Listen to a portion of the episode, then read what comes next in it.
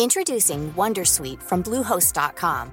Website creation is hard, but now with Bluehost, you can answer a few simple questions about your business and get a unique WordPress website or store right away. From there, you can customize your design, colors, and content. And Bluehost automatically helps you get found in search engines like Google and Bing. From step-by-step guidance to suggested plugins, Bluehost makes WordPress wonderful for everyone. Go to bluehost.com/wondersuite.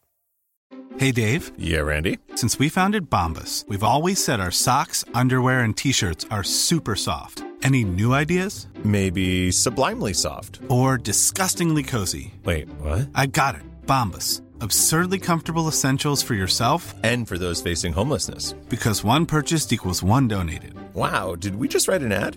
Yes. Bombas. Big comfort for everyone. Go to bombas.com slash ACAST and use code ACAST for 20% off your first purchase.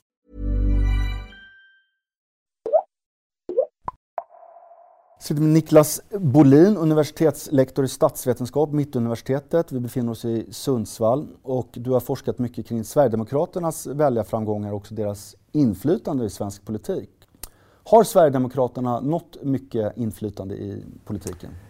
Eh, de, på, på nationell nivå kan man säga att de har påverkat politiken, ja, men inte i den riktning som eh, de själva önskar. Alltså vi ser sedan eh, ett antal år tillbaka, framförallt under alliansregeringens tid, att man slöt överenskommelser över blockgränsen mellan alliansregeringen och Miljöparti, Miljöpartiet som egentligen innebar att eh, man slog, slog vakt om en generös invandringspolitik. Eh, Så att det är en utveckling som eh, jag tror inte att SD är särskilt nöjd med, men som ändå, har, som, som ändå kommer sig av att SD har nått väljarframgångar. Eh, Eh, om man går på lokal nivå däremot så, så ser vi lite, an, eh, lite annorlunda tendenser. Alltså där ser vi i vår forskning att eh, partierna har i de kommuner där SD har en vågmästarposition eh, tagit beslut om lägre mottagande av flyktingar. Det vill säga att man har slutit avtal eh, med staten då, som man gör eh, om ett, ett lägre mottagande, vilket innebär då att SD verkar ha inflytande på flyktingmottagandet i kommunerna. Så det om lokal nivå, eh, men om man tittar återigen på nationell nivå då får man ju onekligen intrycket av att det nästan blir som en paradox att ju större Sverigedemokraterna har blivit desto mindre nästan har de fått igenom sin politik och hur mindre har de lyckats med att de andra partierna ska diskutera de här frågorna. Håller du med om den beskrivningen? Ja, det som är viktigt att lyfta fram här också tror jag att det finns ju skillnader inom partierna också. Eh, och att de, de, den, den position som man tar nationellt sett i partierna har varit eh, ensidigt generös kan man säga. Eh, men framförallt inom Moderaterna så finns det eh, andra tongångar också lokalt i partiet som, som, som företräder en mer restriktiv linje. Och eh, den ges ju möjlighet att, att eh, ta sig uttryck på lokal nivå på ett annat sätt än på nationell nivå. Kommer den här trenden fortsätta tror du? Att det kommer komma ytterligare förslag som, som förstärker den här trenden att man börjar diskutera det här ämnet mer och mer? Ja, det är mycket möjligt. Vi ser ju framförallt efter 2014 års val att det har skett en, en förändring. Dels, jag tycker att den förändringen skedde först på, eh, på ledarsidor i, i, i, i olika dagstidningar, men att nu också fler och fler partier börjar diskutera i form av volymer eller i form av eh, mera krav på, på, på invandrare i integrationspolitiken och så vidare.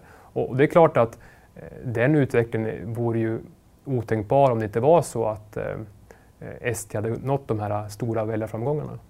Så vad du säger är egentligen att efter valet då har Sverigedemokraterna mer och mer kommit att påverka både media och politiker och, och eh, debatten i stort alltså? Det, det är ganska rimligt att tro att, eh, att, att det faktiskt är så att det är SD som påverkar här, den här utvecklingen. Sen så ska man ha klart för sig att, att det som sker nu det är ju diskussioner framförallt inom partierna. Vad som sen i slutändan blir av det här det är ju det är inte alls säkert att det kommer bli förändring. Alltså det, det, det handlar ju om att det ska göras överenskommelser mellan partier, och måste uppnå majoriteter i riksdagen för att, för att, för att eventuella förändringar ska komma till stånd.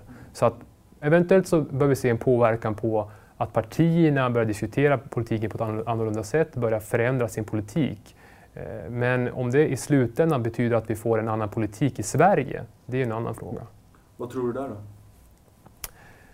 Ja, det är naturligtvis svårt att, att säga i dagsläget, men, men eh, vi vet att eh, det finns, redan sedan tidigare finns det mer av invandringskritiska eh, medlemmar i många av de borgerliga partierna, framförallt Moderaterna på lokal nivå har ju visat att, att de har en liten annan inställning än vad moderpartiet har, eller vad partiet har nationellt. Så att det finns åtminstone de som skulle vilja få en mer restriktiv invandringspolitik och en hårdare integrationspolitik. Men än så länge tror jag att det ligger några år bort. Sverigedemokraterna är naturligtvis inte det enda högerpartiet utan det är en trend i Europa med många främlingsfientliga partier som eh, ja, växer och eh, får framgångar. Vilka lärdomar kan man dra av det och hur sticker Sverigedemokraterna ut här? Vad är det som är unikt egentligen för, för Sverige? Ja, den huvudsakliga skillnaden egentligen det är ju hur de andra partierna agerat. Alltså mycket av eh, framgångar och utveckling för de här partierna det ligger bland annat hos eh, Eh, de andra partiernas agerande.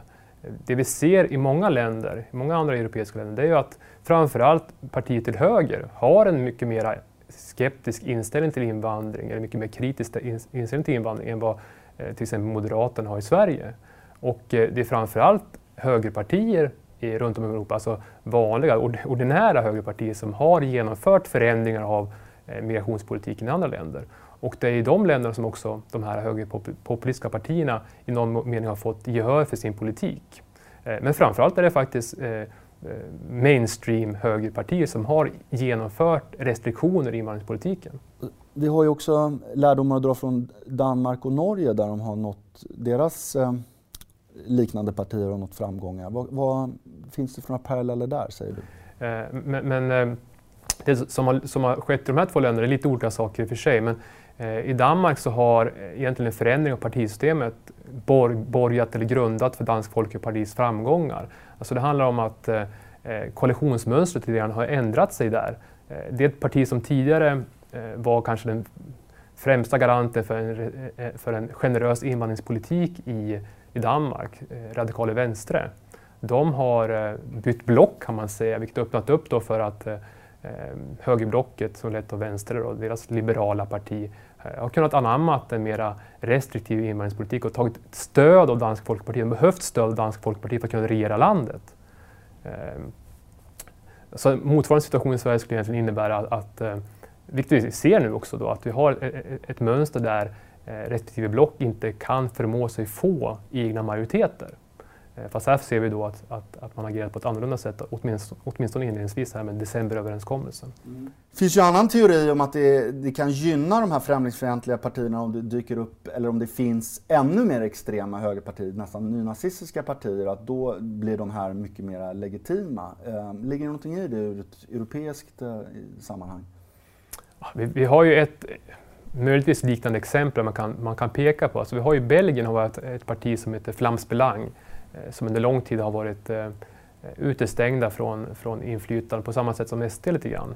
Eh, och trots det så fick de då ökat väljarstöd i många val.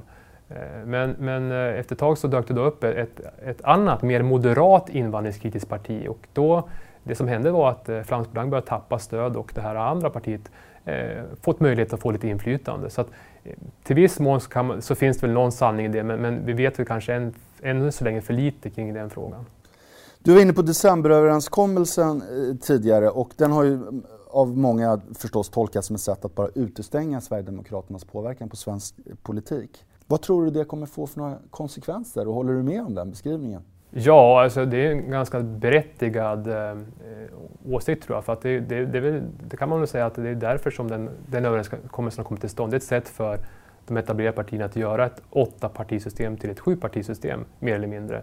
Eh, och vilka konsekvenser det kommer att få, det är ju svårt att säga nu, men det är klart att eh, det är knappast så att SD kommer att förlora väljarstöd på det, det tror jag inte. Utan det här om något eh, ger åtminstone ett intryck av att, att, att de etablerade partierna på något sätt går samman och utestänger partiet och, och möjligtvis genererar röster för SD i slutändan.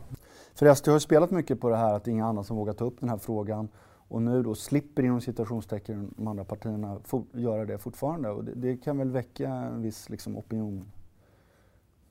Ja, det, det, Frustration bland Visst, visst det, det, är mycket möjligt att det här kommer att... Eh, jag är ganska säker på att det inte kommer att missgynna SD. Mm. Vad, vad är din syn på decemberöverenskommelsen?